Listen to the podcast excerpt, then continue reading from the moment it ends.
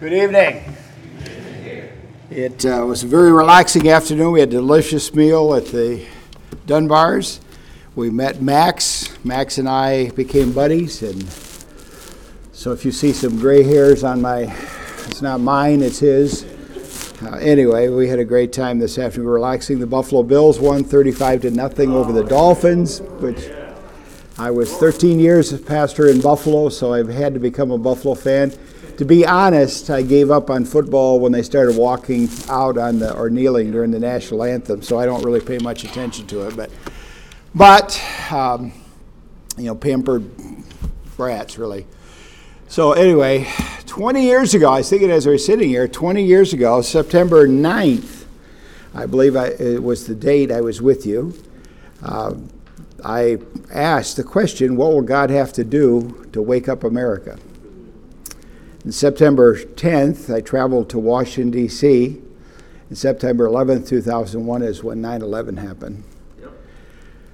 And the problem with, Tony Blair said, 9/11 was a wake-up call. The problem is most of the world rolled over and went back to sleep. And I'm sorry to say that that really is the case, but we are 20 years from that date, and we are still, God has still given us a window of opportunity to preach the gospel, and we're thankful for that opportunity, but I need to warn you that I see that door closing. I see persecution on the horizon, and I think now is the time we need to stand up for Jesus Christ. There are two great questions. Who is Jesus Christ? And what will you do with Jesus Christ?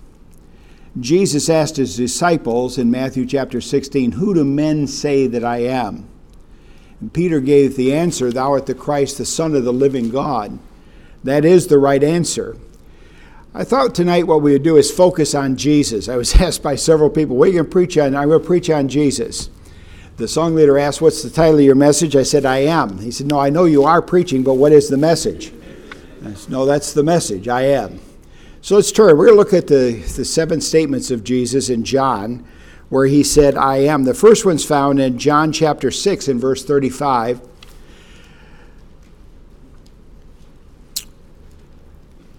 Before we read that and get started, let's pray. Father, thank you now for your word. Open it to us. Help us to understand it, to comprehend it, and to apply it to our hearts. Help us to answer correctly, who is Jesus Christ?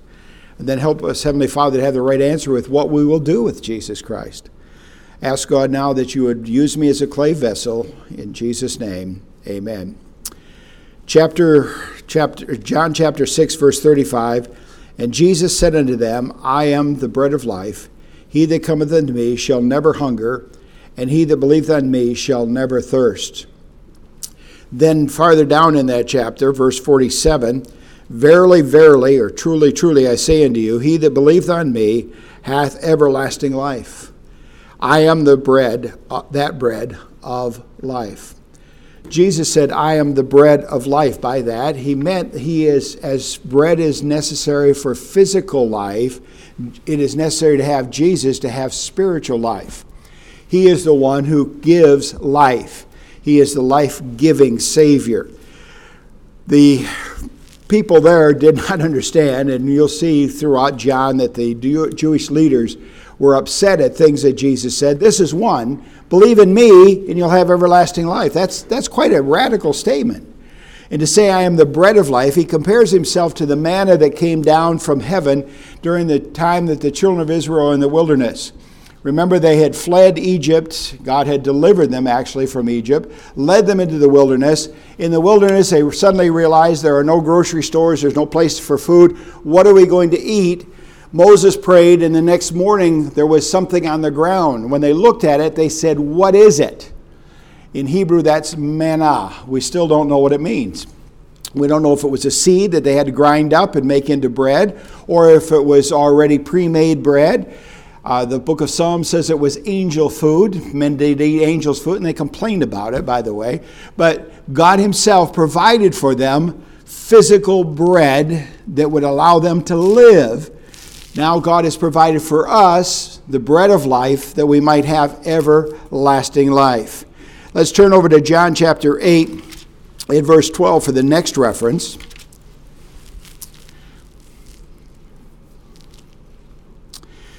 Then spake, verse 12, then spake Jesus again unto them, saying, I am the light of the world. He that followeth me shall not walk in darkness, but shall have the light of light. This world is spiritually dark. Jesus is the light that came into the world. He is the light of the world. Furthermore, those who follow him cannot walk in darkness. If you're a Christian and you're not living for the Lord, you're a contradiction in terms. You can't walk in darkness and say you know the Father of lights. It just doesn't make sense. Jesus is that light. He is the one who can take care of us. Let's go over to chapter 9 and verse 5, where he repeats this. As long as I am in the world, I am the light of the world. He is the one who reveals our sin. Light is, revealing. When you get up in the morning, you look in the mirror, you look pretty good if it's dark. But if you turn the light on, you see all your imperfections. And Jesus has that impact on us. When we see him, we understand our own perfections. Peter, remember when he realized who Jesus Christ was when he was fishing in the boat, said, Lord, depart from me, for I'm a sinful man. Isaiah said he saw the Lord high and lifted up, and when he realized what he had done, he said, woe is me, for I am a man of unclean lips, and I dwell in the midst of a people of unclean lips. When we really see Jesus as he is, if we really see the light, country western song, I saw the light, I saw the light. One day, that's kind of what happened when you're saved. One day, the light kind of dawns on you. May have been through a gospel track. I mentioned this morning our friend Jeff Carpenter passed away. I didn't tell you how he was saved. He was saved through a gospel track that somebody left in a laundromat. Grew up in an unsaved home. One day he went to do his laundry, and somebody had left the track. He picked it up, read it, and did what it said. He prayed to receive Jesus Christ. The light dawned. He was saved. Jesus is the light of the world. That happened in your heart if you're saved. You heard a message. Maybe you read a track. Maybe it was a parent that helped you, but somewhere along the line, it suddenly dawned on you that you needed to be saved. The light star dawned in your life. That's Jesus Christ. He is the light of the world. He is all of that. Let's go to chapter 10. There are a couple of them in chapter 10. The first one, Jesus is talking about, the chapter is talking about the Good Shepherd, but he says first, then said Jesus unto them, verily, verily, I say unto thee, in verse 7, I am the door of the sheep. Shepherds in Israel would, at night, gather the sheep together, and they would stretch out a fold that would enclose them so they would be safe. There was no door except the shepherd himself would lay down and be the door. He himself would be the door, the protector. He was between. The shelter would protect them from prey, and anything that get at the sheep had to come through the shepherd. He is the door. Jesus is the door to salvation. There's only one door, only one. The kids' chorus, I forget, only one door. One door, only one. There's two. Inside and outside, which side are you? That's a good question. Are you on the inside or outside? Are you in the fold or out of the fold? There's no other option. Jesus is the door. And he talks about thieves and robbers and others. But then if you go down to verse 11, I am the good shepherd. My favorite psalm, and probably yours too, is Psalm 23. The Lord is my shepherd. It's actually part of three psalms. The good shepherd is Psalm 22, who gives his life for the sheep. Psalm 23 is the good shepherd, is the great shepherd who cares for his sheep. And chapter 24 is the good shepherd, the glorified shepherd who comes again for his sheep. Jesus is clearly identifying the statement, remember, the Lord is my shepherd. Jesus here is saying, I am the good shepherd. So he is identifying himself with Jehovah. He is God. Now, they understood what he was saying. Bread of life, door, shepherd. They understand what he is claiming to be. That is repeated in verse 14. I am the good shepherd and know my sheep and am known of thine. That is, we know him. He knows us, but we also know him. I had an old man in my first church, gruff old cuss. He was always needed to shave. He was a machinist. He had his own little shop, and he was a welder and did all those things. He always had sweatshirts that had holes burning in it. You know, he died, and his family dressed him up. I went to the funeral home, didn't recognize him. He was in a suit, shaved, the whole works. But his favorite expression was when he witnessed to people, do you know the Lord? Do you know him? That was his question. Not have you received him, not are you saved. He'd just like to say, do you know the Lord? And he was rather direct about it too. If you don't know the Lord, you're lost. And he won several people to Christ doing that. Well, he's the good shepherd who knows his sheep. You'll find throughout this that he is the shepherd who gives eternal life to his sheep. He is the one who preserves us and takes care of us. Aren't you glad you have a shepherd? Huh? Aren't you glad you have one who cares for you? Now, you have a great under-shepherd, Pastor Dunbar, and that's a wonderful thing. It's great to be in a church and have a shepherd, but, you know, there is a chief shepherd. That chief shepherd will never leave you nor forsake you. Friendship Baptist Church is hurting today because their shepherd's gone home to be with the Lord. But ultimately, they have a shepherd who will take care of them, and he'll meet their need. He's the good shepherd. What a wonderful truth. Now go over to chapter 11, verse 25. This was the text that Pastor Carpenter selected for me to give at his funeral. Jesus said unto her, I am the resurrection and the life. The resurrection. Death is not the end. Death is a hard thing to face. We don't like to experience the death of our loved ones. There's several reasons for that. Life will never really be the same after the death of a loved one. You'll go on and you'll adjust, and you know, but it's never really the same. My mother and dad are both in heaven. I still miss them. I still, every once in a while, Sunday night especially, I'd call my mother every Sunday night in the ministry and call her and say she'd want to know how are you doing? I've been praying for you all day. How are you doing? I think when I get to heaven, Mom's going to say, well, how'd you do? How'd you do? We just kind of miss our loved ones. But because Jesus is the resurrection and the life, death is not the end. It's not the end. At her graveside, I said, good night, Mom. As I did many times as a boy, I'll see you in the morning. See you in the morning. He's the resurrection and the life. Now, in order for him to be the resurrection and the life, he had to conquer death. He had to die and rise again. And he did. He not only did that, he demonstrated that he had the power to do that by raising Lazarus from the dead in this chapter.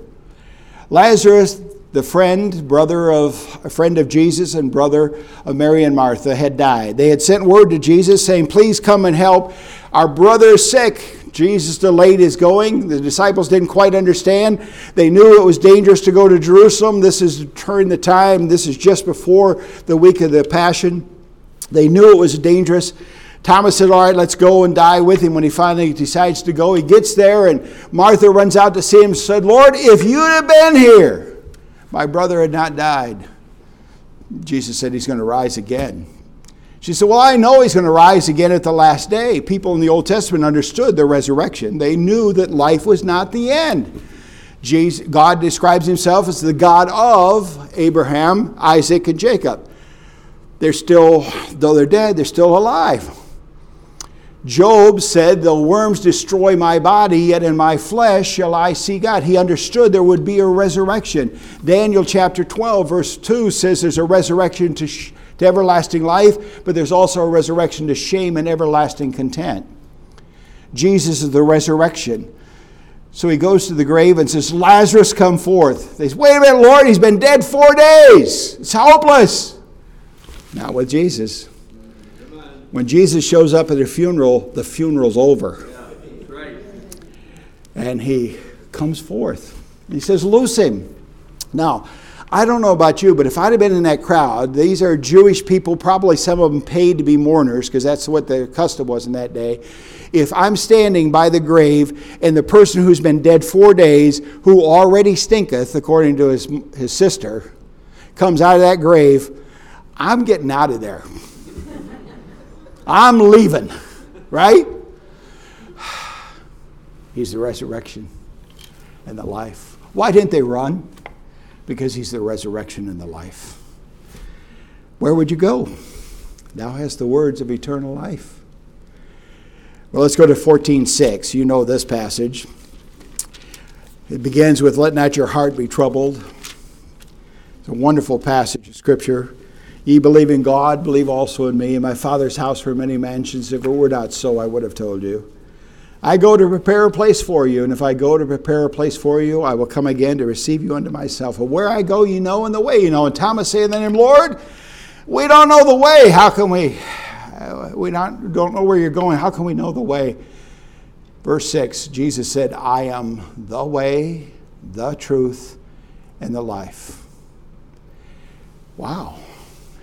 Jesus said, I am the way. There's no other way. There's only one way to get to heaven, and that's through Jesus Christ. Neither is there salvation in any other whereby we, no other name under heaven whereby we must be saved. Acts 4:12. Only one way, and that's through Jesus Christ. He's the way. He's the truth. You're hearing a lot of lies if you watch the news today. You watch TV or on social media, you'll see a lot of lies. You don't know what to believe sometimes. The whole business about vaccines. One day it's good for you, the next day it's bad for you. You lead this report and that report. I don't need any more articles. Thank you if you want to share with me. I've already got all I want. But I got the vaccine. You didn't get the vaccine. That's your business, my business. But listen, sometimes you don't know what's the truth. Oh, I know the truth. Jesus said, I'm the truth.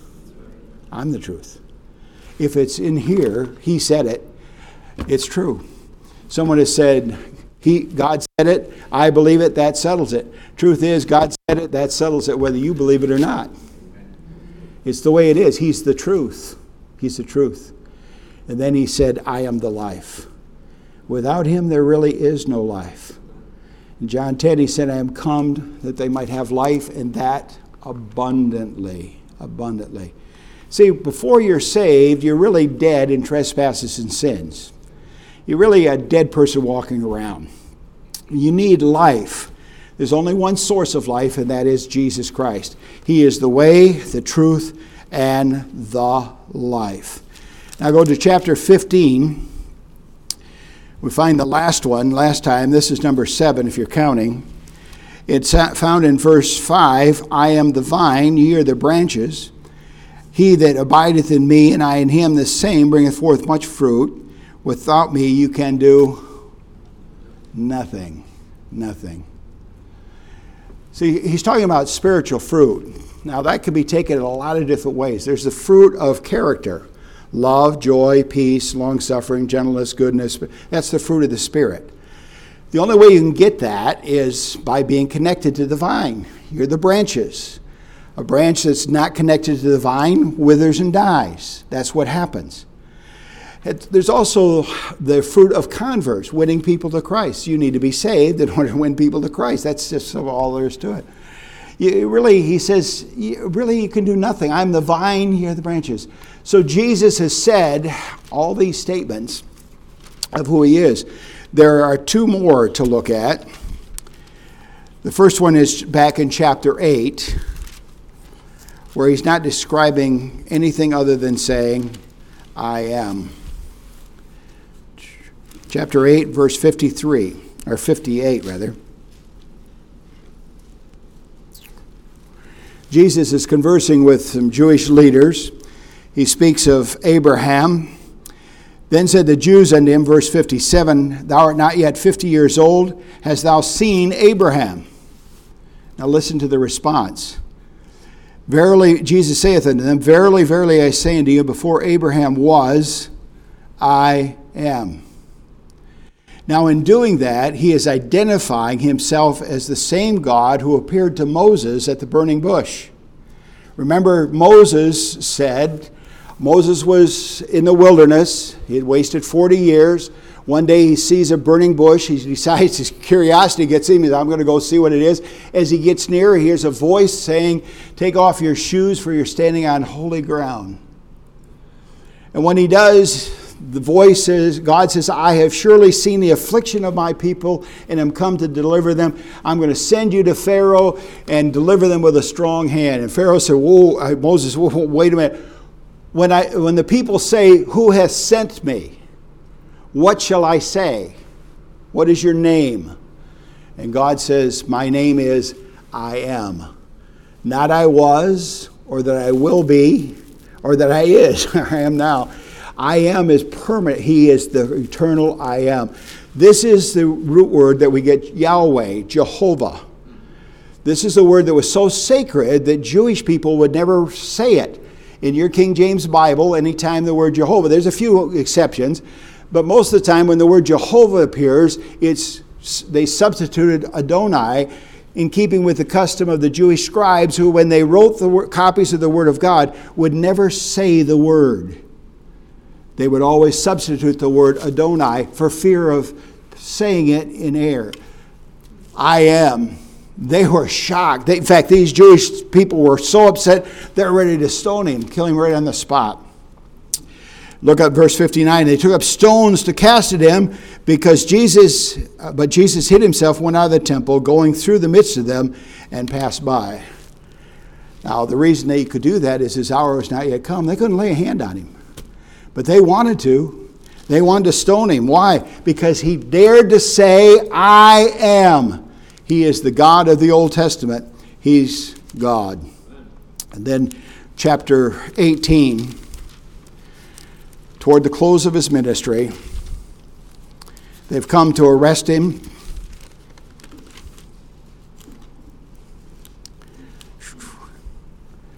And I'm going to have trouble finding it. Whoops. Chapter 18. Oh, there it is. In verse 5, they come and they ask a question. Verse 4 says, Jesus, therefore, knowing all things that should come unto him, went forth and said unto them, Who seek ye?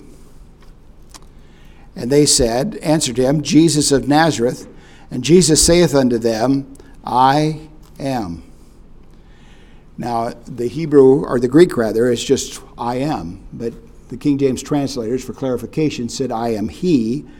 Judas also, which betrayed him, stood with them. And as soon as he had said unto them, I am he, they went backward and fell on the ground. So when they come to Jesus and they say, he says, Who are you seeking?